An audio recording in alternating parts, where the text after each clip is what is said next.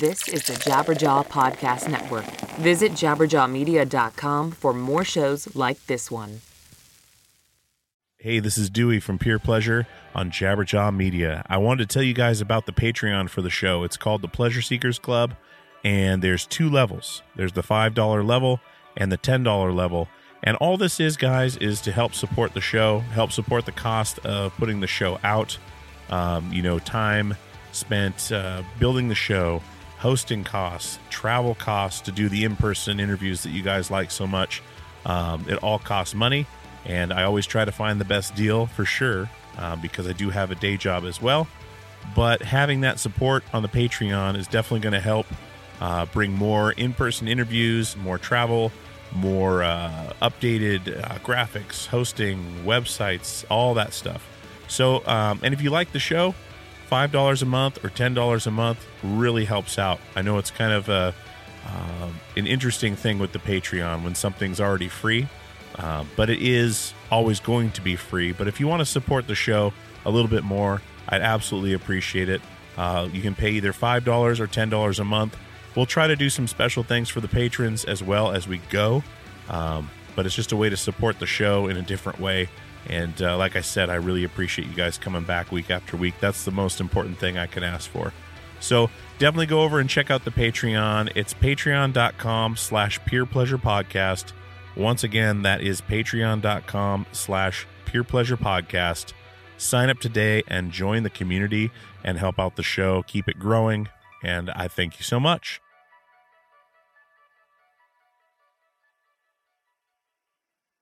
Hey, this is Chris Swinney, formerly of the Ataris and currently host of that One Time on Tour, part of the Jabberjaw Media Podcast Network. Have you ever wondered what it's really like on the road? The highs can be euphoric, but the lows can be crushing. Join me every week as I chat with guests about what it's like living out their wildest dream and, in some cases, their worst nightmare. Past guests of the show include members of The Offspring, Thrice, Rancid, Rise Against, and more. Listen and subscribe at jabberjawmedia.com.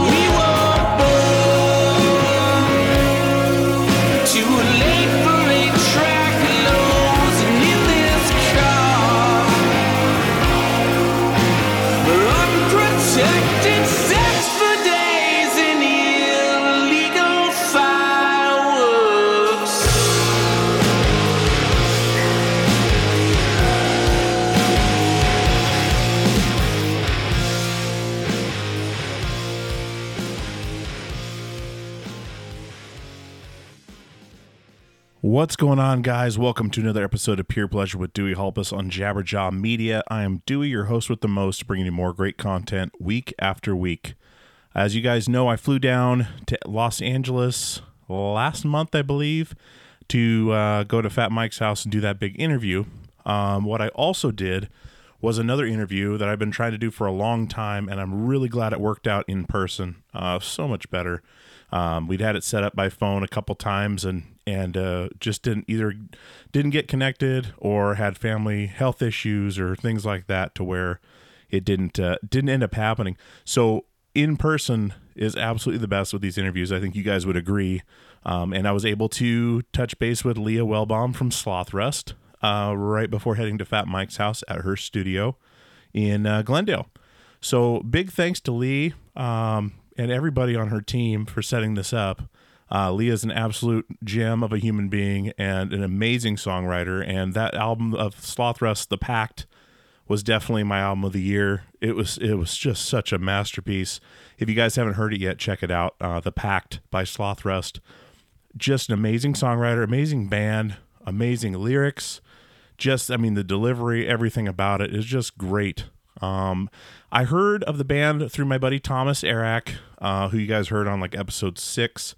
He was saying, "Hey, you need to talk to Leah from Slothrust," and so ever since then, years ago, um, it's been kind of an ongoing thing. And uh, once we sat down and started talking, things just started flowing.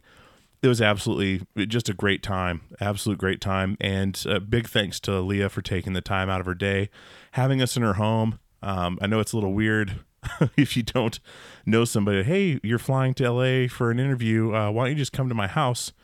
Um, you know, is always kind of a weird thing, but it's very uh, interesting to see somebody in their own environment um, instead of the stage or a green room or anything like that. Um, so really appreciative appreciative to Leah for for having us in her home and, and treating us so well. And uh, yeah, so uh, I'm stoked for you guys to hear this conversation. It was a lot of fun, very candid, and just uh, yeah, sit back and relax for this one. Uh, let's get some business out of the way first, guys. Uh, we got some sponsors to talk about. We got Merge4 Socks who I talk about every week. Uh, I wear them every day. They are fantastic socks, uh, d- designed by all sorts of pro skaters, um, you know, street artists, bands, uh, band collaborations. I've got some Circle Jerk socks, things like that. Check out Merge4 on Instagram um, or merge4.com. Awesome stuff, guys. And they're sending me stuff all the time to try out and and uh, even socks for my kids. I posted some stuff up on Instagram. I think of uh, my kids wearing the youth socks they have now. So check out Merge4. Uh, we also have artistflags.com on board. Um, they've been doing flags for the show, uh, the studio, everything. Just awesome, dude. Uh, Cody over there at Artist Flags hooks us up all the time with amazing stuff. And, and we're going to be doing some stuff out and about, and we're going to bring those flags with us. And it's going to be awesome to have the whole tent littered with all the logos and everything else for the show. And uh, so, big shout out to him. Um, absolutely. And RER Studio um, check out Ryder. He is amazing. His leather work. Um, he's got stuff with Abercrombie. I know I talk about him every week. Um, you guys saw that guitar strap he made for me, and the the guys in Portugal, the man as well. Just amazing. He could take that detailed of artwork and put it into a piece of leather that'll last a lifetime. It's just so cool. So check out RER Studio on Instagram. All the links are on uh, peerpleasurepodcast.com. Um, and there's some vignettes on there, I think, too, of, of all the sponsors and everything else. So that's kind of your one stop shop for us, guys. But I'm going to stop rambling here.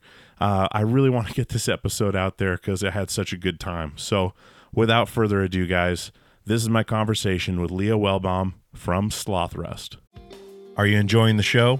If you are, definitely head over to Apple Podcasts, Google Play, Stitcher, anywhere you're listening to podcasts, wherever you're listening to this podcast right now throw us a five star rating or a review.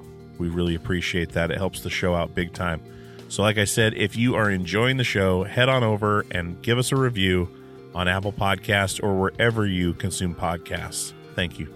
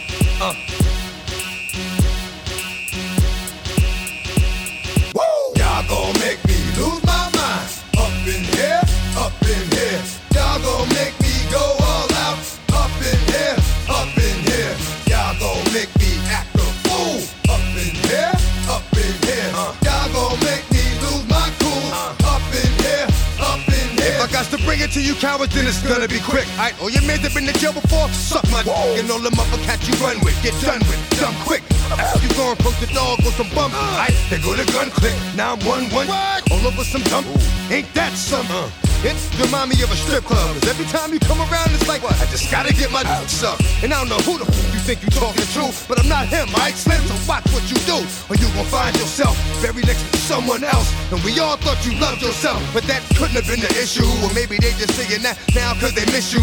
Tried to dish you, that's why you laying on your back, looking at the roof of the church. Preacher telling the truth and it hurts. Y'all gon' make me lose my mind. Up in here, up in here. Y'all gon' make me go all out. Up in here, up in here. Leah Wellbaum from Slothrust. Welcome to the Peer Pleasure Podcast. Thank you. We are in uh, Glendale, California, yes. in the studio. In the studio. This is a uh, a killer little space.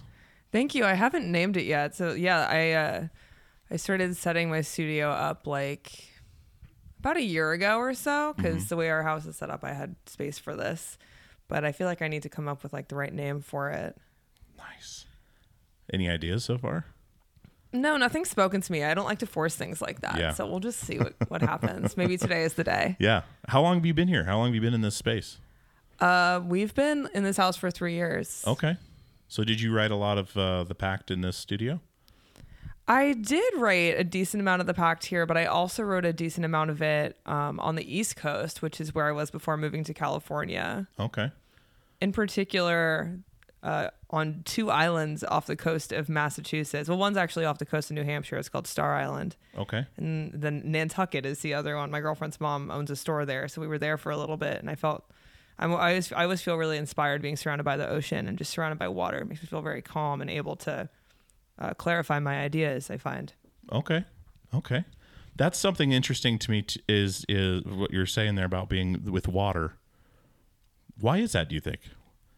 Is it something it's it's I mean, I've heard a lot of people mention how water is calming to them. I have a uh water's more terrifying to me now uh, being a parent because I have a special needs son and he runs to fire, runs to traffic, and runs to water. And he's seven, can't swim. So I have a different. If I'm by myself, sure, it definitely has a calming feeling to me.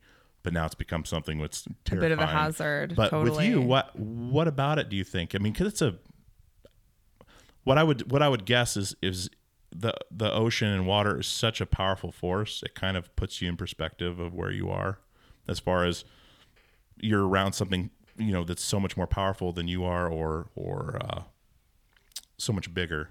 It kind of lets you kind of um, reflect on on that point. I would guess, but You know, there's a lot of things about different bodies of water that I, I think bring about different energies. I think that lakes bring about a totally different energy than the ocean, and it depends on if you're looking at the Pacific or the Atlantic. But for me, something that has always felt really calming and inspiring is if you can really watch the way the water moves, because you'll find that depending on what moment in the water you're looking at, it moves in a lot of different directions at the same time. Even though, of course, there is, you know, a tide and, and a pull that is happening. sure.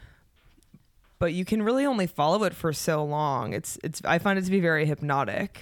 Okay. And I like that. It's meditative. Your mind quiets when you're just focused so much on watching this one bubble or watching the way that this one wave pulls a certain direction and then dissipates. Mm-hmm. I love That's it. Cool to look at something like that with that much detail. Yeah. Like, it, you, are you that way with a lot of things, where you look kind of look into things more than just surface? Yeah, definitely. I think I can be a pretty obsessive person. I mean, for the for the ocean in particular, I made a couple books like at this point like 5 years ago called The Fucking Ocean Part 1 and then The Fucking Ocean Part 2. and it was at the time that I did those books, I was more or less couch surfing because we were touring so much mm-hmm. and recording, but we hadn't gotten to the point of, of being a band where it was a stable lifestyle at all. So I I was I found that I got really into taking taking photos like with film mm-hmm. of water and of the ocean and just beca- found myself very obsessed with that. And so I made these books that I think I have some inside I can show you. but- I'd like to see those. Yeah, the, the fucking ocean, part yeah. one and part two. And actually, it's funny that you ask about attention to detail because at that same time, I started making these other books, and one of them is a collection of bruises from that same period of time because I was moving around so much. I was banging into myself with different pieces of gear, and I would get these these gnarly bruises kind of all over my body, and it was interesting how different each of them looked. Like you, there's really there's a rainbow in every bruise. so I started to take photos of the bruises and then uh, would duplicate the image of the bruise over and over and over and then make these collages of bruises.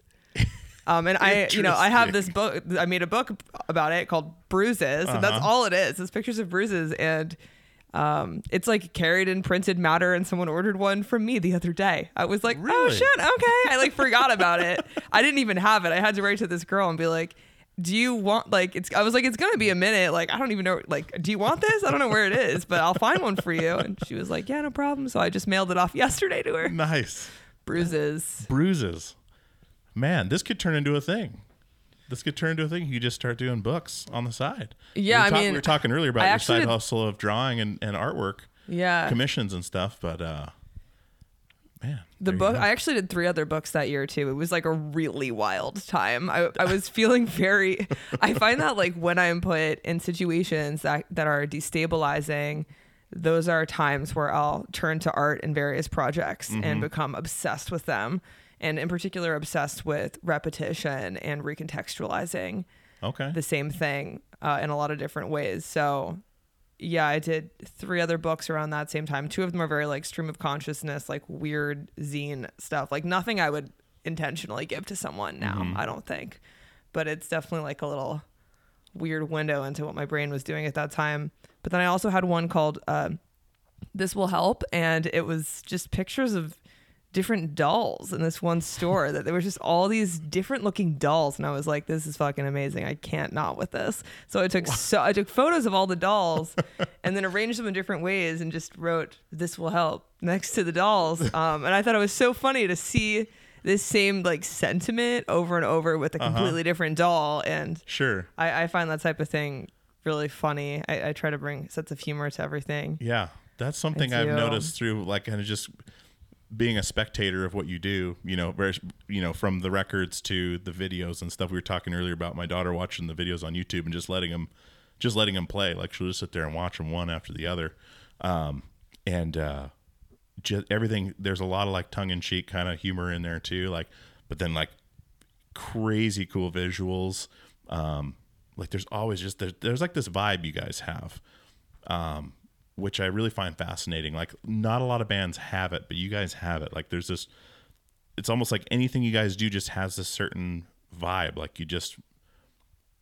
uh, Does that make sense? Like, there's just like this. Um, man, I don't even know where I'm going with this. Like, it's there's just literally like a vibe. Like, oh, that's Slothrust. Like, it's it's like this this comfortable feel as you go through the catalog, as you go through the videos, as you go through, and then watching you guys live, like there's this this it's a whole cohesive deal. feels Like it's cohesive. very, it's like comforting, but not too, because it's like, well, what's coming next? You know what I mean? Like there's almost like this uneasiness because it does it gets progressively, uh, you know, as you guys progress, it, it just grows in these different ways, but it still has that feel. Well, I'm, Um, I'm really glad that you're that you say that about your daughter liking the Peach music video because we, you know, we're talking about what that was that vision for the video I've had for a really long time, sort of a Snow White esque Yeah, thing, and this idea of music being so magnetic that all the creatures come of, Mm-hmm. of the forest come. You know, if it was a if it were appropriate and it were if it were appropriate, I would have like real animals come and Mm-hmm. be like that. But you know, I would never ask that of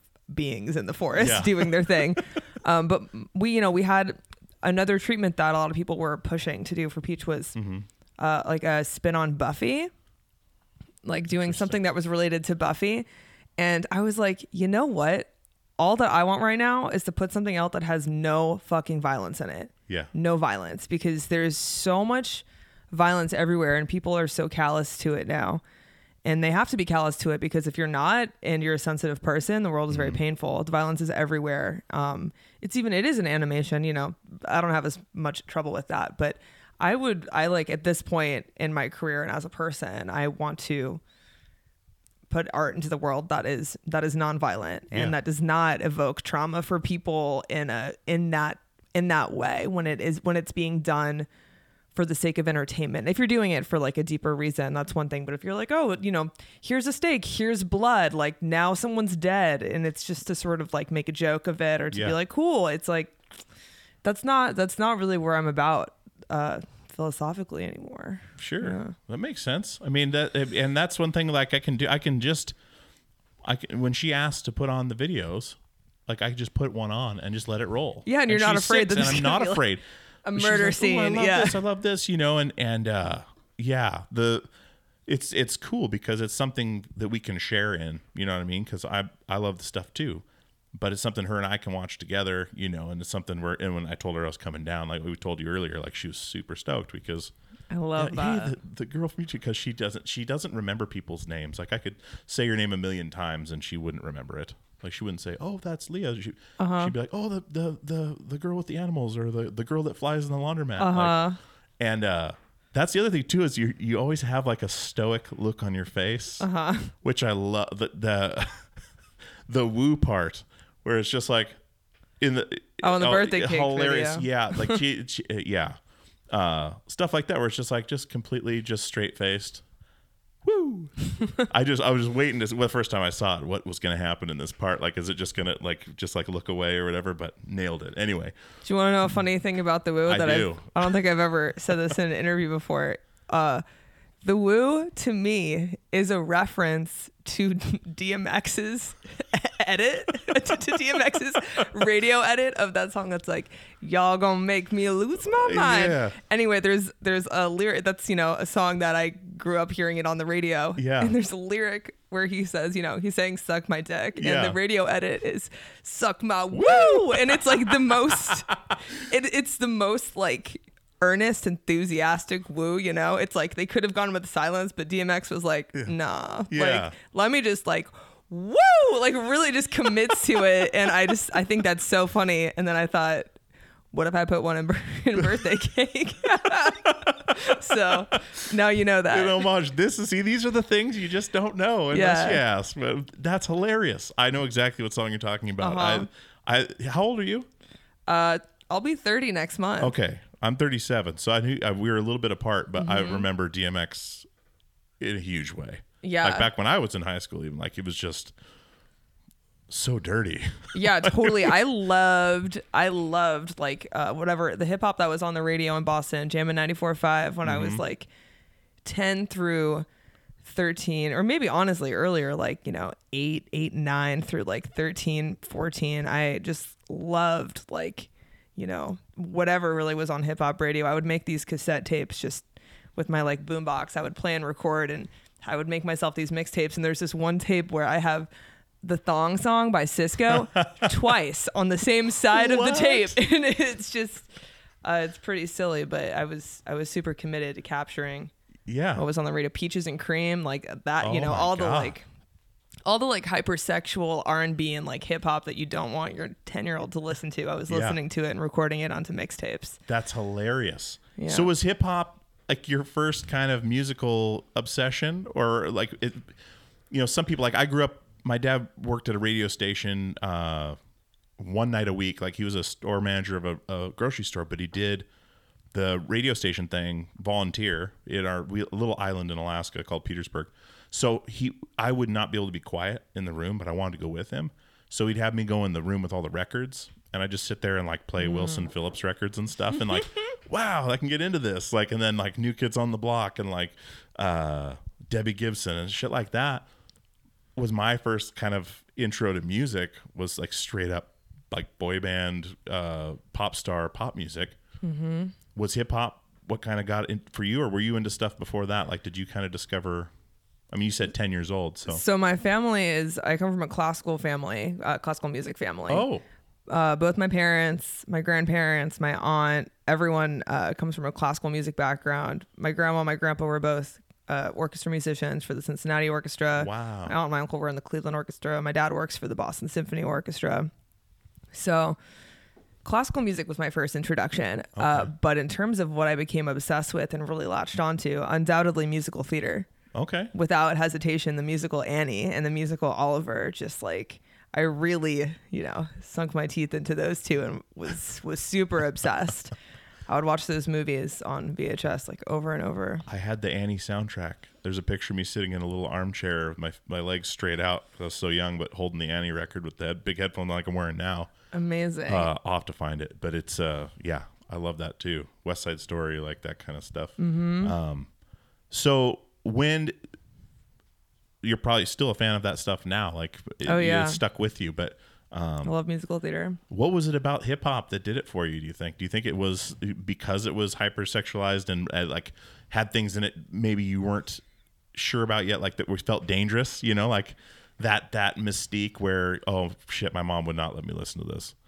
You know, it's a good question because whenever I go back and listen to some of the music that I used to really like at that age, it's the the content is insane. It's it's not something that there's any reason for me to have had a deep emotional connection to at the age of 10. it's really graphic, often very violent, Yeah. Um, really callous, really not not necessarily sending uh, the type of message that I want to put out into the world. There are so many exceptions to that. For example, Queen Latifah. Mm-hmm. Um, I got into her records, you know, within the past like decade or so, and I was like, where I don't know where this was when I was growing up. I just didn't. I didn't find Queen Latifah, but sh- like her record Black Reign is ama- is amazing and so nonviolent and uh, bringing about you know unity is like one of the hits on that record and it's it's really inspiring to me to hear music like that that was happening sort of adjacent to what I was listening to which was more like yeah the really sexual kind of violent like Yeah.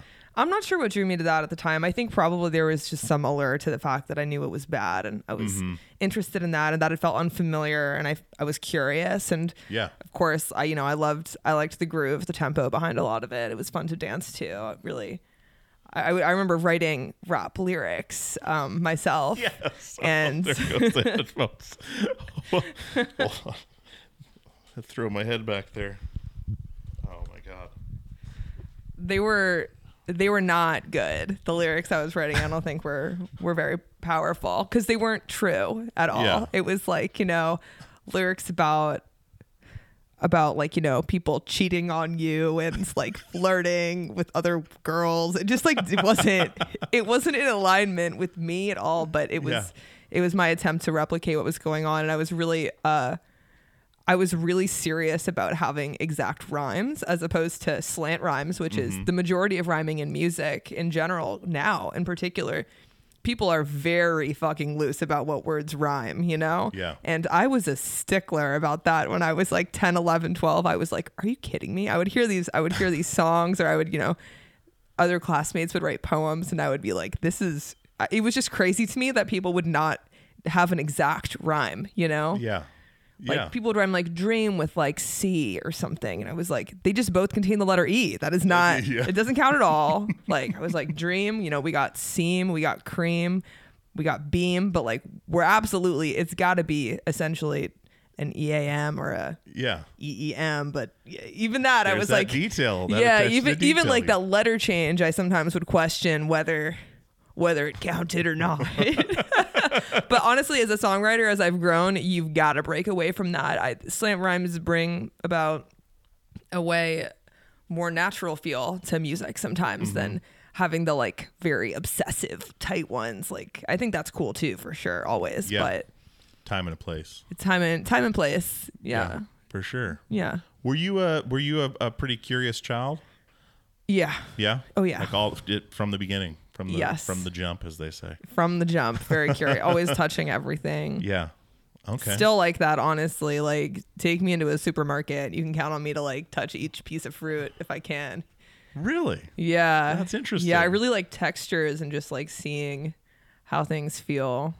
Man, I wonder what that stems from. That's that's a cool little. I mean, I've I've never. I mean, I know through the like uh, with my son's sensory processing disorder, he's very big. He puts everything in his mouth and touches everything. And but on a on a typical level, like um, I've never really heard heard heard that before. Someone that's that's into textures like that. Like I've seen certain artists that do stuff like that with fruit and things like that, and different explore with stuff like that. But that's interesting. Take you to a produce section or a farmer's market, and you'll be in there for hours. The farmers market I try to be more mindful of because the peop- the people who grew it are Yeah. there Yeah. looking at you, and if you're not going to buy it and you're going to touch all the stuff, I won't I won't do it at the farmers market. But at the supermarket when no one's watching you, I'm like, oh, what does this pear feel like? This is cheese like. Let's see. Um, but yeah, you know, the that was like the inspiration for the birthday cake video. Is was we tried to do visual ASMR. Okay. See, that's something new to me too. Uh-huh, That- that's like all that gack and all that all that Uh-huh. material. We have so many outtakes from that video too. Stuff that didn't make the cut that also are um, yeah, sort of juxtaposing different textures and like seeing what type of prints things make and what Mm-hmm. it feels like to touch this object with this part of your body. yeah. Yeah, I love that. Was that, that shaving cream or whipped cream on that bass? Uh, that was shaving cream. Shaving, was that an actual was- bass you guys use, or was that just like a? yeah, that was that was uh that was Will's bass. It was like you know a cheap bass that he had Okay. for you know I don't know how he got inherited it somehow. No big deal. but yeah, that was the idea was for it to be frosting originally was my vision for it. But Yeah. frosting does not look compelling on camera in the same way that shaving cream does, especially if mixed with dye. But uh, yeah, so that was sort of a more dynamic texture. Okay. Because you guys texturally as well, I mean, using that as a uh, sonically now is your music does have a lot of different textures to it, and the the other thing that really does it on my end for with what you guys do is the lyrics and the the just the overall uh, presentation, but the lyrics, your lyrics are insane. Like I, I I'm just sitting in the car listening, and I'll just kind of. and someone looks at me like, "Oh, okay," and I'll just laugh again. Like the the the um, some of the lines are just absolutely just so witty and so like just I don't even know how to describe it. Like it's just there's something there that just gets me every time. Like I'll just like I'll hear stuff I didn't notice before, and the way the the way you phrase things and the way the way you tie things together and ideas together. Um, like I think the first song I heard from you guys was Horseshoe Crab. I was listening to that, and I was just like, this is this is awesome. Like I was just like, like the lyrics and that sometimes I feel like a seahorse, sometimes I feel like a horseshoe crab. Like and then watching the video for it and everything else like tied everything together again with all that so um but then you know listening to more and more of the band like the lyrics just got more and more more they meant more to me than they did originally because i started to dig in more and and you just have an interesting mind.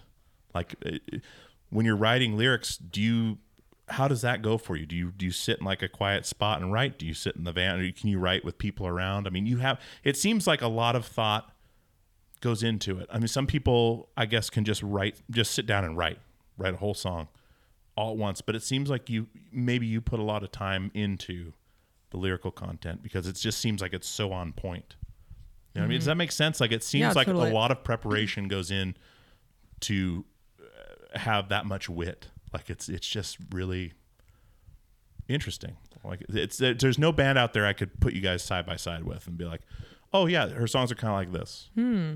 there isn't. Like it's just like this is completely original. You know, I've done creative writing my whole life. Ever since I was a kid, I have just loved to to do creative writing, write different sort of fiction stories. I wrote like this one short story when I was 10 that was like a I mean, looking back, I'm like, wow, this is I, I was really uh curious about the JonBenét Ramsey murder. the, Um, li- the little girl yeah, the like beauty queen yeah, I was you know a little, I was older than her, but Yeah. not that much older, and I just it was just such, such a mystery. I couldn't believe it. So I wrote this short story, like essentially as though this like kind of a, sp- a spin-off of that where this like teenage boy named Cameron solves the case and finds her in in her parents' attic. Oh like alive, alive. alive. Yeah, finds her alive. I know. Uh, It's wild. But anyway, yeah, I've always written like poetry and prose, and I definitely, with lyrics, aim to write something that can stand on its own without the music. sure That's kind of always my goal. okay Um, and this was the first time we've had uh, a budget to do album art in a way where I was able to like make a booklet. I'll give you a copy of the record actually if you don't have it. awesome yeah i don't have the vinyl Oh, I, got one inside for you. really I, I actually got a special edition translucent orange one inside that was supposed to only be in Europe, but ended up in the States at a bunch of retail stores. Oh, so perfect. That was confusing for people. Yeah. But you know, fine. Now you'll get one. Yeah. But yeah, I, we have a you know a booklet inside that has all the lyrics laid out as poetry, which is how I always intend it to be. I try to print my lyrics um, with every record. I've Yeah. been like really adamant about that, but we finally got to do it in a, a book format, which is cool because I'm like maybe working on a book of poetry, like sort of figuring out uh, where all that stuff falls in line. But Okay. So Yeah. you- So you'll. I so I was I was in the car with the kids and my wife the other day, and I had the Pact playing, um, and I hadn't played it for my wife yet. She'd never heard it. I just kind of let it play. I didn't say anything about it. I just kind of let it play, and you know, two or three songs in, she's like, "I really like this. Who is this?" And I was like, "Oh, it's Slothrust." And she's like, "Who?" And I was like, "Oh, hold on a second. And I started like walking her through the record and stuff like that, where uh, I played her New Red Pants. And I was like, just listen to the words. They're amazing. just, and the way it's delivered too, that's the other thing. Like the, the, like going in almost like the, uh, going into a whisper when, when you talk about they might, or, uh, uh, what's the line? My mind's going blank now. Um, when you say it could kill you, but you like whisper, and it's just so point like it's it, the way it's delivered makes it even better as far as you know uh, versus like reading it on page. You know what I mean? Having that that part behind it, which I'm sure is how it was meant to be done. Um, this this book of poetry you may be working on. Do you do you pull from that that pot when you're doing lyrics? Like you say, you'll write it as poetry and bring it into the into the deal, or do you does it go to music first, lyrics, and then nope, I'm going to put this aside into a poetry? So what's worked setting. for me, I've done I've done uh, five full length records now. Mm-hmm. Four with Slothrust and one with my side project, which is called Animal Planet. And I did um, not know about this. Oh yeah, I got a side project called Animal Planet. It's uh with this person Mickey. She's an amazing drummer, but she lives in New York. Okay. Which is where I used to live, and so we had the project going there. And our whole thing is we would only play uh, unconventional shows. We played at like a rave one time. We played on Star Island off the coast of New Hampshire, but we didn't really do properly promoted events. It was very much more of uh, a cathartic project just to get uh, get stuff out. But we did we did end up making a record, putting it out with uh, Ba Da Bing, which is who uh, they have like the early Sharon Van Etten Beirut. They did the second Slothrust record, Okay. Uh, so that was cool. You The said to get stuff out with that. Was that like a difficult project? Animal Planet. Yeah, you're saying it might kind of cathartic to get stuff out. Like, It was cool to to have a, a project where there was no pressure. You know, it, there was a just do what lot of improv in that. Very instrumental. Like you know, there are we both sing and there's lyrics. Mm-hmm. Um, but it's if you were to like you know cap if you were to like measure how how much of that record is lyrics versus instrumental, it's heavily instrumental. Um, I've always been really passionate about composition and instrumental music, so it was a really good outlet for that. Versus like where Slothrust is at, the songs have only been getting tighter over the years. Things are getting um, a little bit more succinct, which I think is part of becoming a more practiced songwriter for like the type of music that we're doing. yeah. But I really like I play these like once a month. I do. I play. Uh, I'm, I'm the live accompanist for a yoga class in Highland Park, and so, Really? yes, and so it's an hour and 15 minutes of guitar solo guitar improv For a yoga class. for a yoga class. So I have a really particular pedal board set up for it. And yeah, I bust out an hour and 15 of, of improv, just instrumental. Definitely, you know, I've never even, even considered bringing vocal into it. That would really throw everyone. Uh, but yeah, that's, I find that to be hugely satisfying because you're not, there's there, there's nothing preconceived about it really. Yeah. You're, you're not attached to what you're playing. And if you play a note and it wasn't the note you were going for for some reason, play it again and see how it feels and see what that energetically brings to what you're working with and expand upon that and Yeah. really let it grow naturally. And I think that kind of connects to the whole water thing and this mm-hmm. idea of water being able to move in multiple directions at one time, sort of your eye catching different parts and you kind of have this this freedom in that. Man, that's interesting. I would love to see that. That's is that something you would put out eventually, like a like a uh, either a recording of it or on YouTube or something like that? Where Yeah, yeah, I've been getting so many requests from like different yoga teachers, different um, you know, healers and people who work in sort of meditative energy work and wanting that music. So I'm in the process of figuring out uh, the best way to record it and if I should do a proper release or you know, it's it's we'll see.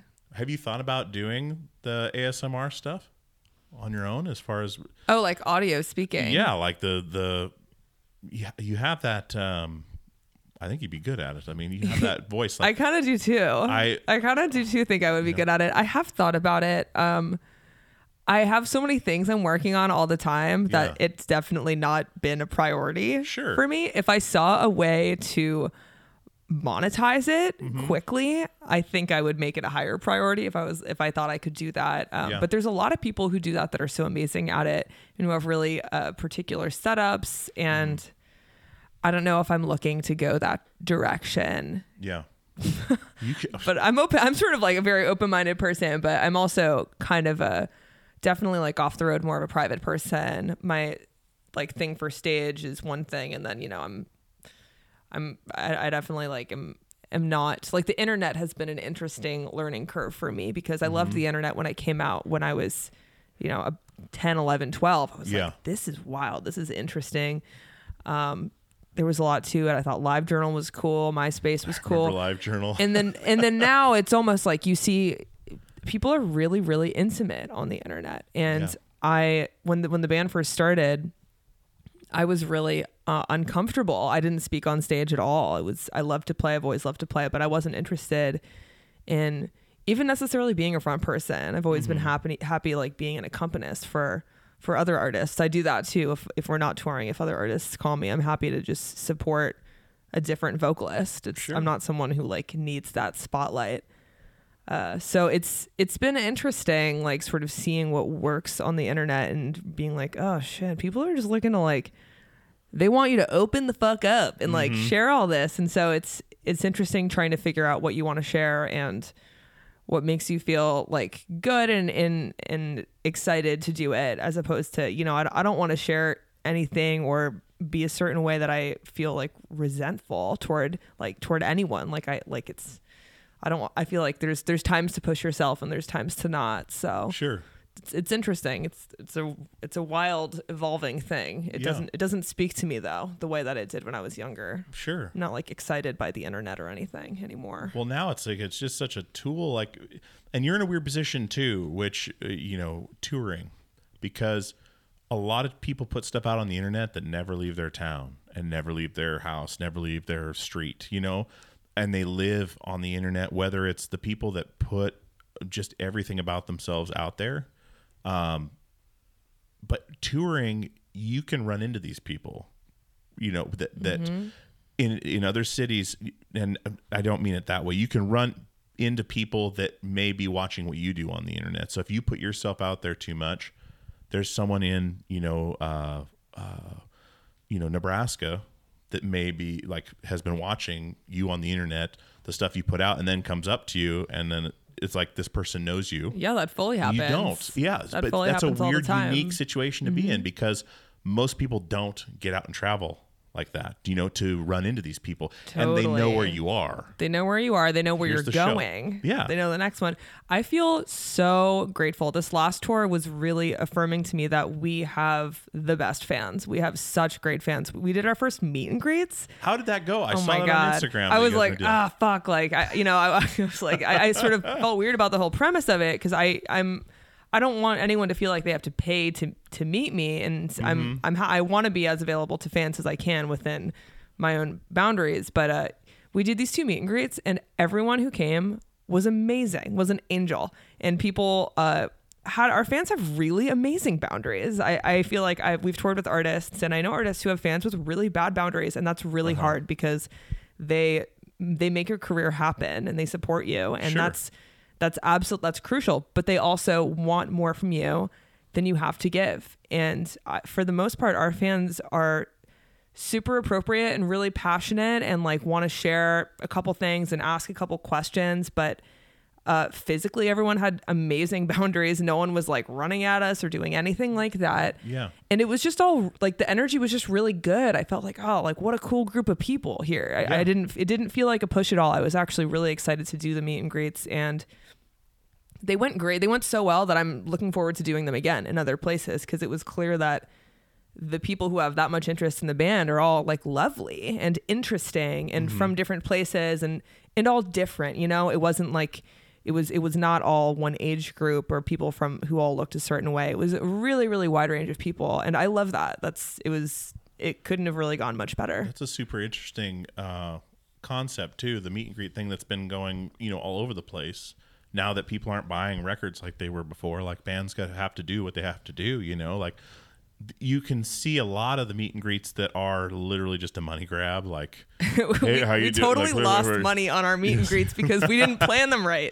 I said I said ahead of time I was like, you guys were not. I don't think we're setting this up right to be profitable. And yeah, we didn't. We just like didn't. You know, a lot of the product, like one of the products we got was these custom Slothrust dice, which I was so hyped on, and they're Uh-huh. so cool. But of course, the, we didn't look into what the order minimum would be, and we got like a thousand dollars of dice for like two meet and greets. You know, it was, so we, you know, it, it wasn't the smoothest, but it was it was great though because now I'm now I'm excited to do them another time and Yeah. feel comfortable about the prospect of them, and it was a really good just experience overall. Sure. What did you guys do when you planned those out? What did you What did you research as far as doing your meet and greet? Because you guys probably had a certain way you wanted to do it or ideas you had, but did you go and kind of look at um, what is it, Sound Rink or uh, trying to think of the company that just does meet and greets. Um, but did you kind of look at what other bands were doing, or did you kind of just sit down with with with Liz or whoever and just say, "Hey, this is what we're thinking. What do you think?" It was pretty loose. We all sort of were just like, "Is it time? Do we try this? Okay, like let's try it." But none of us have ever gone to a meet and greet. Okay. We've seen interesting. Mm-hmm. we've seen them happen, um, and the ones we've seen happen have all been a, a picture, and that's it. Okay. It's been like you know you show up, you do a photo with the artist, and that's all.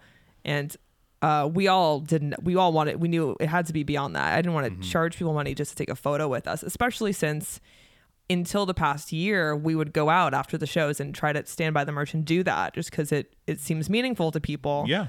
Um, but the past year, we, uh, you know, I haven't been able to do that. It just becomes more challenging. Um, literally getting to the merch table becomes a challenge. It just gets more complicated. Sure. Uh, so, you know, we, we all wanted it to be to have like you know some items that we could offer that were just special to the to the situation and something I'd like to do in the future that I think would make for like a dynamic meet and greet if they were big enough is to play one song acoustic Yeah. because something we also started doing this year is doing m- uh, many more acoustic sets. Uh, Kyle, our bassist, is an amazing keyboard player, and uh, piano is my favorite instrument. That was the first instrument I played. And you know, as you see, I still have a keyboard, and I'll, I Yes, you write a lot of the stuff on birthday cake. I wrote on keys, for example. Um, and having that has just been so amazing because I love playing loud music and th- and having that sort of high energy and distortion. But I also really like it when it's quiet because Mm-hmm. it does give more space for the lyrics to for them to like percolate and just to hear the songs as as songs and to hear them stripped down. Uh, so it's been really cool to dig into that this past year, and I think that would be a, a neat thing to bring to a meet and greet. Is that you know we'll do one of the songs acoustic for everybody, which isn't something we do at our typical live show. Sure. You could do something artwork related too. Maybe you could have like a what's the um I guess it's all time constraints too, especially if you can get to the town in time and everything else and have enough time to do it. But with how many uh, what you've been talking about with your with your commission work and stuff, where people are like really connecting on an artistic level, like as far as like uh, you know pen and paper, uh, paints, all that stuff. Yeah, Doing something cool like that, like a little uh, like a not a class, but like where you guys all do something together, or like you know, like yeah, like where collaborative thing. I love that. yeah, where and everyone gets to take it, you know, take it home or whatever, or um, Yeah, we could make like a print of a collaborative. We could have like everyone. I mean, this is complicated, but I love to come up with like complicated this art plans. Is having everyone at the meet and greet contribute something artistically to this one greater piece, sort of like an exquisite corpse style thing Yeah. with drawing, and then turning that into a print and somehow getting that to everyone who contributed to it. We actually did something similar with a couple years ago. I like insisted. I think a little bit. I mean, I think our management and label were happy about it, but they were Mm-hmm. like, "Fuck, this girl's complicated." I was like, "I want to do a zine where I've drawn the eyes, and all of our fans fill in the creature around the eyes because I'm a big, I'm a big fan of drawing creatures." okay, Um, and it worked, and we got all these submissions, and it was so fun because you know people's kids would submit, they Yeah. would submit, some people would submit multiple things, and just it's it's always cool seeing how differently different people see the same pair of eyes and different ways to contextualize that. That's always been uh, really exciting to me about art. But we've um, I've started to sell prints of the art at the shows just in the past uh, in the past maybe like eight months or so because I was just getting requests for them all the time and I was like let's just bring these on the road. But the main I wasn't there were a couple markets that we that I did sell originals because I just was inspired to make them and I would just do Yeah. you know kind of quick concept originals and sell those. But mostly it would be the prints in the main the main series I did like years ago at this point was called a series of sad planets and I drew every single planet looking very devastated. So there's nine of them, and then I added the sun in kind of recently. And yeah, people seem to connect with those, and We have them as enamel pins as well, but we don't we don't really really have those at the shows. Those are also expensive. yeah, you know, we I never did them with the band. I did them. I, it was always separate from the band. My art stuff. I I did design all of the merch uh, for the most part up until up until like the last couple of designs. Um, that's always been that's always been me, and that's that's been fun to see that work. And definitely like in seeing how people connected with the images on the merch made me feel like it was the right thing to do to bring more of my art in into that space to make it available to people if they wanted it. Yeah. But it's it's definitely like uh, uh, it's definitely different than the music, but there's there's enough overlap that it all feels it all feels right in the same place to me. Yeah, well, you you you seem to get a lot of engagement from from fans from what you've been talking about too with with the submissions and everything else. When you put something out there like a call to action, like you get a lot of things back. Um, have this is another thing along the meet and greet monetizing things, but have you seen that website Cameo? Mm-hmm, Have you ever thought of doing that? I can't even tell you. Cameo has probably sent us 15 emails in Oh, the are you past serious? like two They've months reached alone. out to you. Oh my god, have they reached out to us? They just Whoa! I didn't know. This. I think that This the is- way that their marketing team works is that like if you show them, if you respond to them one time, which I did, I Uh-huh. responded one time, then they email you forever. oh, perfect. Yeah, this guy David at Cameo, what's up, David? Like haven't met David, but he he just continues to email. I'm like, I haven't. I was like, I haven't written you back in so long, but I think that their team is just like on the hustle and that it's uh, and, a, and a very lucrative idea that's very that's working for them. Yeah. And yeah, I've I've thought about it and we've talked about it. Um, yeah, you know, I've considered it. I feel kind of kind of weird about it. I, I don't know if it would be the I don't I don't know. I haven't I haven't decided. David still emails and I still Yeah. don't write him back cuz I'm David, like, you know, how much Knock it off, David. but if I was sh- if I was sure it would be effective, I guess I'd go for it. I don't know. What do you think about it? You should send David a cameo. I think is what you should do. Just be like, "What's up, David? This Yeah, is it- from Slothrust. Yeah. Just want to say have, Wish happy you a birthday. big fucking birthday, bro. you have a great birthday. My love to your dog every Pepper. time, you yeah, know? every time he sends you an email, respond with a cameo. That's what you should do first off, regardless so of what you do. I'm do like, this the- is my Venmo handle. You can hit me with 50 bucks. you know? Yeah. Yeah, I think I think it's worth a shot because I think if you're doing the meet and greet stuff, like that takes a lot of effort to do. These are little things that and I I go both ways on Cameo too. Like Yeah. I've looked at it and been like, man, that'd be kind of cool to, you know, have so and so, you know, say happy anniversary to my wife or something like. But then I'm like, hmm, I would use this for something different, you know, like uh you know, more I don't know. I, I go both ways on Cameo. Do you But think I should try it? I think you should try it. Really? But I think you should, you know, put it up at a fair price, like one of the, you know, just start out small. They told I me that they- their starting price is 30 bucks. That's bullshit. You think that's too high, right? No, no, that's not their lowest price. Oh, that's just not no, their lowest one price. like fifteen bucks, ten bucks. Like you can set whatever you want. I'm sure. That's the Uh-huh. thirty bucks thing is is like uh some big movie star maybe would start at 30 bucks for like two days and see if anyone goes for it and then they go for it then it goes up to like i think tommy lee is like at $450 or something like that Per shout out? per shout out Wow. and uh, the dude, uh, okay, I was gonna bring this up earlier. I forgot. Going back to yoga really quickly. Do you watch Shark Tank? Um, I have before. Okay, Not so like Mr. watcher, Wonderful but- from Shark Tank. Okay. nine hundred and ninety nine dollars for a cameo. Wow. There's a company that went on Shark Tank. They use baby goats in yoga, and the baby goats stand on your back. I know all about that. Well, shit. I'd never I heard love that that. before. You do? I love that Okay. idea. I've never done it, but it's it's so long as the goats are I think happy. they're either here or Arizona. They were talking about either in California or Arizona where they were starting out. I think there's one in LA. I'm not positive, but That's interesting. You've heard of that then? Because I yeah. Our our friends, uh, there's this band that comes on tour with us a lot called And the Kids, and Uh-huh. they've done that before. interesting. They have done the goat yoga. well, yeah. So there you go. So there's the tie-in to Shark Tank and the nine hundred and ninety nine dollars. I'm pretty sure it's the the highest So one, and I? people so buy what it. do I start at? People buy it. So, well, I'm saying that's depending on how you feel about wanna- it. If you I am- feel weird about it, I would start small and just see what happens. I feel like I'm you someone get some who, weird requests, though. I'm sure you would get some weird requests. You think so? I'm sure everyone does. I wonder. But being a female too, you're going to get some fucking weird requests. You know, you know, I, think have gotten still- some weird requests. Like, you know, there was this one couple. We we find that a lot of our uh, some of our like most passionate fans Mm-hmm. are couples that are like the band's meaningful to the couple.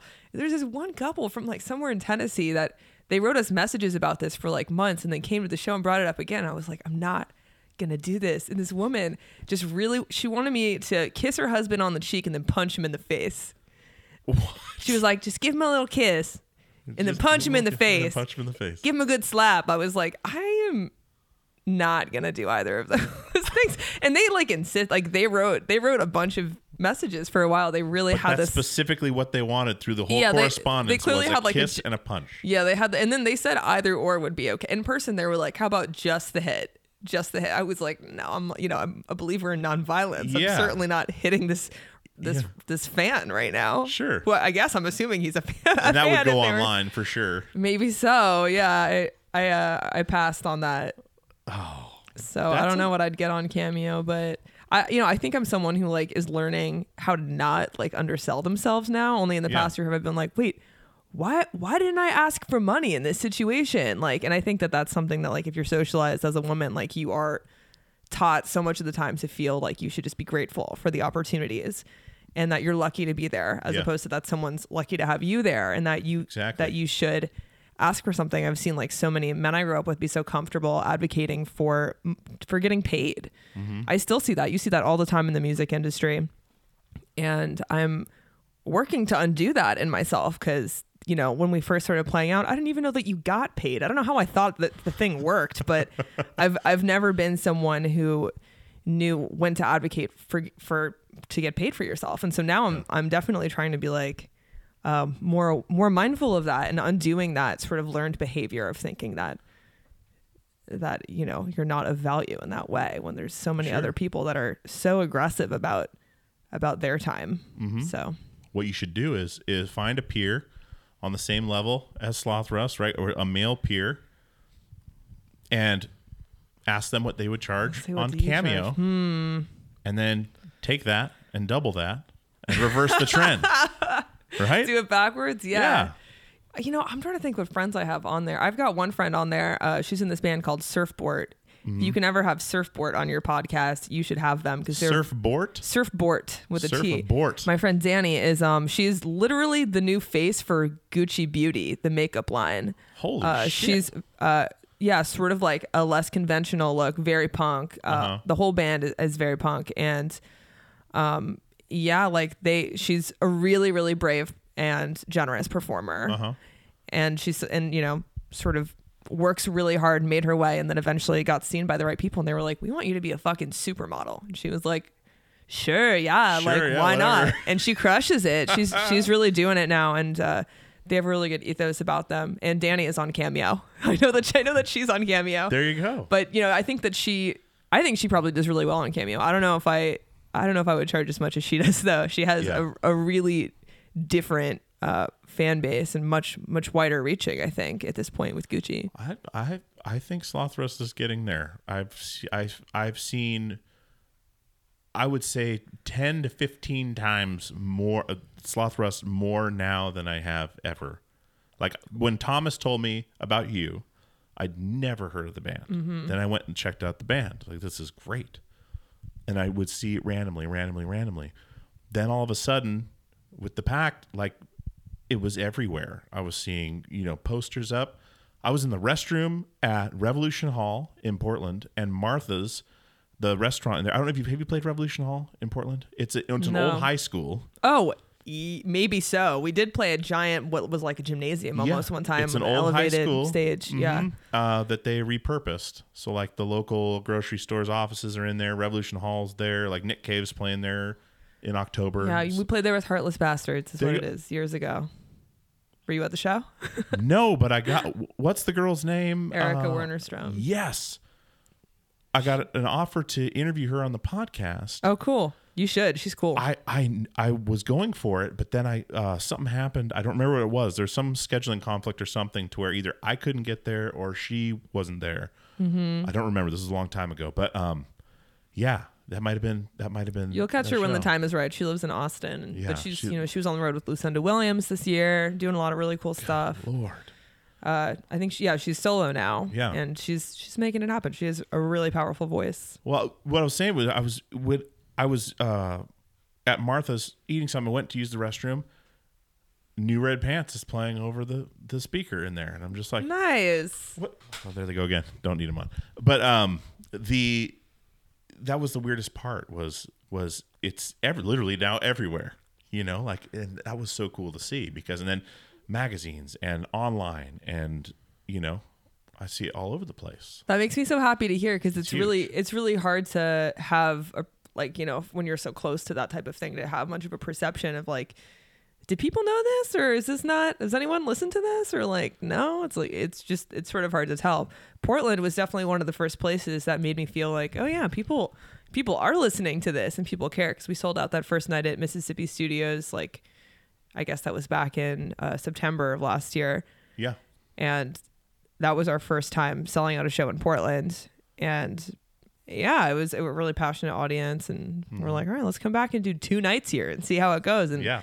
uh, we Did almost the second sold. night sell out? It did not, but it was close. It was close to selling out, and I was like, damn, if we can sell it two nights in Portland, that's that is inspiring, and that's a city that uh, it's it's a fun place to go. It's it has a, a nice energy about it, and people are really passionate about music there. So and Mississippi Studios is one of the best venues. Uh, this was fun. so I brought my buddy Kyle to see the show, right? Because uh, um, I had a plus one from, uh, yeah, from Lee, and uh, we were sitting up in the very back, like there's like the weird couch cushions up in that top corner, and uh, man, he, he- I don't remember how it happened. It was perfect timing though, because we had we, we were sitting in. That's kind of my spot at Mississippi Studios. Like I love that spot. Like I can hear everything. It sounds really good. I can see everything. I'm not in a big crowd of people. you got it all staked out. Yeah, exactly. but he was saying something. He's like, "Have you seen anybody from Slothrust yet?" And I was like, "No." And then you sat right next to him, Oh, really? like literally just right next to him, and I was like, "Oh, well, right there." And he's like, and he just looked forward. Was just like totally stunned really? and uh, he was yeah this was this was i showed him uh, double down we were at work and i showed him double down he's like dude this is awesome and so like i was like hey they're coming to town and that was one of those like starstruck moments for him for he he was never in music or anything like that so he gets very starstruck uh uh super easy. And it was just like all of a sudden it was like i was like you all right? He's like yeah yeah I'm okay. Okay. And then he like got up and walked away. And I, I was just like well, how random is that? The one random open seat you know the show's sold out. It was night one. So uh-huh. the show was sold out. Just the random one little spot next to him that this guy was waiting for his girlfriend or whatever for us to scoot over for for them to sit down. It was just really funny. And i was like I find that if I wear a hood, I can kind of, you know, reasonably walk around before to watch the opening band. I believe the Yeah. band we all had on that tour was uh, Rituals of Mine. yes it was Sacramento. you and were watching them yeah yeah, I loved to watch the Rituals of Mindset because they have such a dynamic light show and Mm-hmm. such a dynamic set in general. They're both like amazing performers, really earnest, really present with the audience. Yeah. And I found it to be an inspiring set to watch before our show. It's we like to bring opening bands with us that will sort of set the stage up energetically in a way that feels exciting to go on after them. Sure Uh, and so, yeah, I, I loved to watch rituals when I could. So, yeah, I would sort of sneak out and just apparently sit down next to strangers and yeah watch a little Yeah. bit and then get up and leave. it was funny watching his face just change he was just like like someone just like walked into a room you know, you know like just like freaked him out like yeah it's funny watching that I mean, I honestly feel so grateful for the type of fans we have. I just feel like everyone, everyone is really reasonable. You know, no one. I we've toured, we toured with this band Highly Suspect a lot, and their fans are also amazing and fantastic, but. Uh, they can be quite aggressive to them. I've seen them have to very much run and hide from their fans because their fans will like charge them. They just are very obsessed. They want to be really close with them. They feel like they know them so well and they feel entitled to having this intimacy with them that I think can be really stressful for a performer. And um, our fans, for the most part, aren't like that. They're they're available for it, and they and they are they're just great. And, You know, people will come up and like say something, maybe want like a photo, share a quick story, but like no one's. It, it's really uncommon that someone actually makes me uncomfortable, and I, I that makes me so happy because I think that it, it's a it's kind of a curse that a lot of um, performers find themselves with fans that they that they don't connect with or, or that they don't want because they're too aggressive, they're too demanding, they follow them around, they you know have bad boundaries that type of thing. And i've I, i've i've had that fear before. I've been like you know what do you do if you build this career and then the people who come to your shows aren't the people that you want to be with you know? Yeah. um and wow like it is the opposite in our case. I, I love the people who come out to our shows. They are the people that i want to be with that i, I connect with. So feel seriously grateful every day for that. That's awesome. I mean, do you do you get um how much interaction do you have with fans like off the road? Like do you do fans message you? I mean, do you I mean, I guess do you check like DMs on Instagram and things like that to where people I know a lot of times people will write in things that are pretty uh intense, you know, like uh you know, your song helped me get through this or uh your words helped me with this. Um you know, I have this going on. You, uh, you know, or they feel like they connect with you. Do you get a lot of messages like that from fans where it's not necessarily a boundary thing, but like where you find you really have touched somebody or with what you do or, um, you know, like a lot of people don't have the guts to come up and say that to your face at a show, but maybe they'll send a message or, or something like that. You know, people talk about that all the time where people will, you know, write and confess things to people in entertainment, you know, like confess murders or Oh my God. soldiers from overseas, like things they've done, like they'll just write it and like, I have to tell somebody and I know you'll understand. Like, oh man do you get stuff like that? um i i've never gotten a murder confession not like that. That's a extreme, but I, I I I do have people in the military who have written to us before actually, but um, I would say that we do get a decent amount of messages and like you know sort of different platforms, mostly from people how, saying uh, that the music has helped them through dark periods of their life, um, whatever that looked like. It's it's a range of what it you know some people who have had various physical mental mental health issues is really common. Um so yeah we do get messages like that and or uh, another you know messages from a lot of queer people saying that that it's that it's been like helpful to see another queer person Yeah. you know with a microphone and uh you know being openish about their life or whatever so yeah.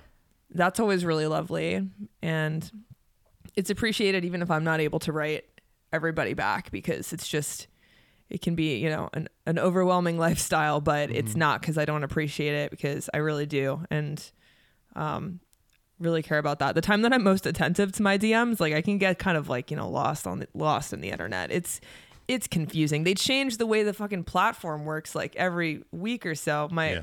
I've been horrified of getting. I've had the same computer for about five years, and I don't want to get a new computer because they ditched the fucking USBs, the US, the USB inputs. Are you kidding me? You know, even in this room alone, you see I have my keyboard USB. I got my monitors USB, my interface USB, and then this this new computer doesn't even have. I'm sorry, a headphone jack. You know what I mean? It's Yeah. like, oh my god. But uh, uh, when I'm doing the like art commission rounds, I'm more attentive to my DMs just because I don't want to miss anyone who's like looking for something. But I also, honestly, two days ago made a new email address for myself so people can just contact me on there for commissions because the internet gets confusing. You miss stuff all the time. So I try to be. I'm I'm better on email at this point.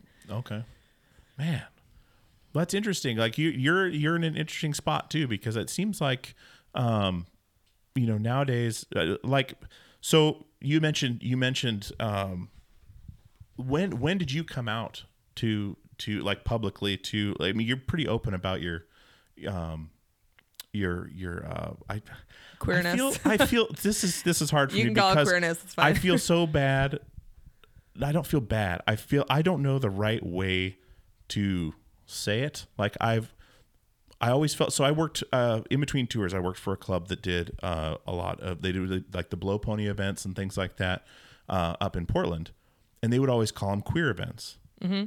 And growing up, I always thought of that term as derogatory, so I never used it in Sure, my sure, sure. vocabulary. So I would always like push it away. But then everyone started referring to themselves this way. So I was like, is that what I say? You know, do I say, you know, homosexual? Do I say like what's the proper term? So I always it's hard for me on the show to feel comfortable asking that question. I've had um I don't know if uh there's a band called Russian Circles. Um, Sure, I know them. Brian Cook. Um, I was talking to him about this because I was like, you know what? Because I get a lot of emails after um, some episodes where we, we we talk like about um, like addiction or or uh, mental illness. Like hearing so and so say this had me get help, and I always forward those emails on. But with him, I I asked him I was like, do you have any advice for someone out there listening right now that's struggling with who they are? uh, being open with who they are, if they're going to be open with who they are, you know, sitting there like, how do I say this to my parents? How do I say this to my friends? People are, you know, treating me this way. Like, who, you know, I asked him and he answered and he gave a, a, a really good deal. And then, uh, you know, I told him a buddy of mine, Adam, uh, from Fear Before the March of Flames, when he came out to his dad, it was a funny story because he he basically called his dad. His dad was in the garden working, and he's he's like, "Dad, I got to talk to you about something." He's like, "Yeah, son, what is it?" And he said, uh, "Well, I just don't want you to be upset." His dad's like, "What? What is it?" He's like, "Dad, I'm I'm gay." And it was just silence, like mm-hmm. nothing. And so his stomach just sank. He's just like, "Oh shit." And then just a little while later, his dad's like, "What? Wait, what was that, son? I couldn't hear you." And he's just like, "Oh my god!" Completely wasted the one shot like he had give. And so he said it again. He's like, "Oh yeah, sure, whatever makes you happy, son. That's cool." Uh-huh. So he's sitting there like in anguish, you know. But anyways, I don't know the proper way to address. I don't, and I feel I've and pardon my my naivete, but um, I don't I don't uh, ever refer to um, I don't use the queer word in when I'm when I'm speaking about that. But when you when you came out, how old were you when you came out to like family or friends, or I mean, was it recently? Um, no, but to address just one one thing that Yeah, I feel like I- can be helpful in in sort of this conversation and people in these conversations is I find in my experience that people don't like to be uh, like qualified as one specific thing. So when Sure. someone says the gays, homosexuals, blacks, Mexicans, Yeah, blanket statement. you know statements like that uh, because people are so much more than that Yeah. someone who is a person of color is a queer person is a woman is is a non-binary person um, that's a that's a facet of their identity but it's not the whole identity and i think that when someone is a straight white cis person, they have the instinct sometimes to like throw that big label on it because part of it is just like antiquated language, I think. Um, but I think luckily I do see society growing out of that and starting to be like, oh, this this is a person who is queer, but they are also all these other things. And I think that's really, you know, seen and appreciated by people who are in marginalized groups for sure. Yeah. But it's funny that you use the word homosexual because my mom uh, is involved sometimes in these like sort of like a PTA type situation. And she made this like pamphlet years ago that was supposed to be kind of like an advice thing, helping parents talk to their kids who may or may not be queer or, or gay, what, you know, however. Um, and she, uh, she was like, can you proofread this for me? Be, you know, I'd love to have your opinion on it. I was like, okay. And I, the first sentence was like, homosexual youth who blah, blah, blah. I was like, okay, right First off the bat, right off the bat, no, no one wants to be a homosexual youth. Nobody, Yeah. no one's really looking for that title. I think that the term homosexual is one that's become really dated because it feels um, medical in a way, and it It's feels like clinical. It clinical, exactly. Yeah. It feels like it was used by people who weren't sure. Who, who were like, oh, we, we need to come up with a scientific term for this group of people who uh, we don't quite understand. Let's call them the homosexuals, Yeah. you know? Uh, Yeah. almost like propaganda style. So, but it's funny because she she's you know well meaning. She's Yeah. completely fine with with queer people, and she still was was doing was she was was talking about it like that. And I think that something I do try to preach is that if one has the time and patience and is comfortable with it, it's good to have those conversations when you see like someone like my mom um, using a word or, or in a way that isn't preferable and explaining why and then they'll do it differently next time. And that's actually how you make an impact in the world is if you I, I've been trying to on this past tour say something on stage every time about abortion rights because I would encourage someone that if they have a family member, a friend who is super super pro life and and to, to talk to them and understand why they feel that way and then to try to change their minds because you know everyone should make their own choices for their own body and we won't really make all that much progress as a country until we're able to change the minds of people who are thinking with you know antiquated systems in place that don't actually make for a more progressive America. Sure, sure. I mean, I, I, yeah, like I, it's a, it's a subject. It's for me is is I, I say I grew up in a Mormon household in Alaska, so my parents still to this day, uh, and so like growing up in Alaska, just as an example, like it- my middle school, we had one Afri- African American kid. The rest were just white people. Oh, you had to go to Anchorage to get, and so you never really, you never really got exposed to any other cultures except for and the native culture up there, of course. But my parents still to this day, if they're describing someone at work, like, oh, so and so Tom, uh, he's a black guy. Uh, that's what they do. They always he they they they put a label on it immediately, or uh, you know, um, my my boss, you know, Tammy, she's gay. Uh, like they have to put it in there. Yeah, yeah, And I'll yeah. just sit there like, like shaking my head, like, why did you need to do? You, Why when you tell me about Steve, you don't say he's a white guy. Mm-hmm. You don't say that. Only when there's something different, and they don't mean it in a mean way or anything like that. It's just like this pre conditioned thing. Like it's a, anything that's different from them and they're discussing it with you, they have to let you know. Like it's weird. It's like this tick. Yeah, totally. And I've and I've never been one to do that, but I've always never known the other way to do it. You know what I mean? Where um like we were just talking about, like I when I threw that word out there, like that was what instantly in my mind was like, okay, blanket statement kind of thing, where to not what I was talking about not using the the word queer when I would describe, you know, or or talk about somebody, it always felt derogatory to me. But it's it's interesting to see how things have changed and and you know there's so much more support for people that's the thing that concerns me the most is people that listen that are not open about who they are and they just hold it inside and then it just causes all these issues with with them like trying to get it out in other ways. And i always worry when i get those emails from someone that that either like what did they do up to this point? You know what i mean? Where like like after brian's interview i, I got an email uh, saying how that interview helped get them to to come out and be honest to who they were and for themselves you know like let it out. It just makes me think what happened up to that point. Like what did they go through up to that point? The anguish and stuff you know? Not being comfortable in your own skin and not you know it's just weird. I don't know. I'm going down a rabbit hole yeah I, no i think something that's really important and, and um, something i would like suggest practicing is you just ask people how they you know how they like to be what what their what pronouns they take um, yeah. what you know the way that they would like to describe themselves and sort of in putting the agency back into someone else's hands. And i think that sometimes there will be a backlash from that because there's people who are tired of talking about it tired of being questioned about it. They don't feel the need to explain their identity all the time. And i think that that's completely valid as well. But uh, i think it is i think that it is better to ask and potentially so, potentially get a response from someone that's you know essentially saying i don't want to talk about this with you which is something to hear and respect as opposed to just assuming that you know. Yeah.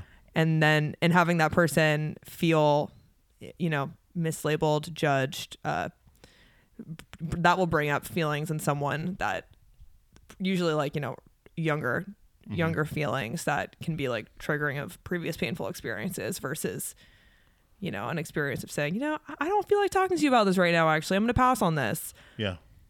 I think that's preferable. Okay.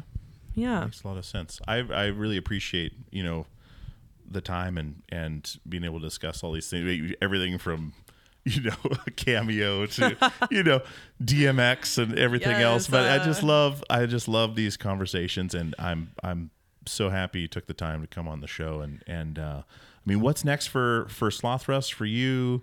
Um, you know, in the in the near future here. I mean, you guys just wrapped tour. Um, you know, is it write a new record time? Is it focus on other things? Like, what do you have going on?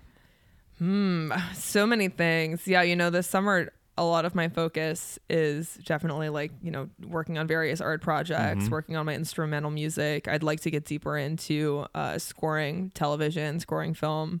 I've always been really passionate about that. Uh, so I'm excited to have some time where I can sort of devote more to that world and thinking about thinking about ways to sculpt different interesting sounds and wa- ways to put together soundtracks and in in music outside of just the band. That being said, it's also write any record time. So where uh, you know, I'm, I'm sort of digging into that. I have some new songs that are, you know, in the process. And uh, we're also gonna announce some tour dates pretty soon, just uh Okay. going out with a different band. So no no more headline shows for Yeah. a while actually. Okay. Uh, but yeah, we'll do some support shows and then we'll just be working on new music and sort of. I, I try not to force the vision. I try to just like have the channel open and then let it all come to me. So I'm hoping that we get some good stuff.